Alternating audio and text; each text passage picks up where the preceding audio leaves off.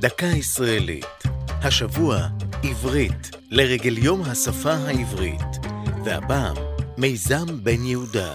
בשנת 1999 התחיל מתכנת המחשבים, אסף בר-טוב, להעתיק למחשבו יצירות ספרות עבריות.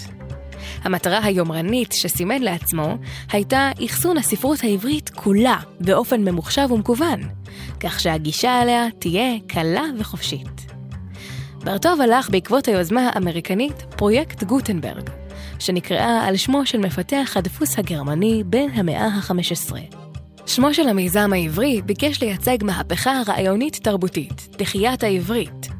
והמפעל נקרא על שם אליעזר בן יהודה, שאת יום הולדתו, כ"א בטבת, מציינים בארץ כיום השפה העברית. לפני 20 שנה עלה פרויקט בן יהודה לרשת, ומאז הוא מתרחב ומתפתח.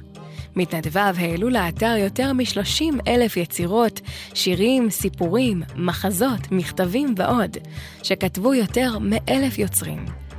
באתר נכללות יצירות שהזכויות עליהן כבר פקעו, או שבעלי הזכויות בהן אישרו לפרסמן. מדי שנה בשנה, בתחילת חודש ינואר, מצוין באתר יום קניין הציבור, לרגל שחרור הזכויות של יצירות נוספות שחלפו 70 שנה ממות מחבריהן.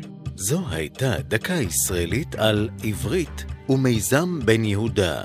כתב חיים גלעדי, עורך ליאור פרידמן, הגישה עדן לוי.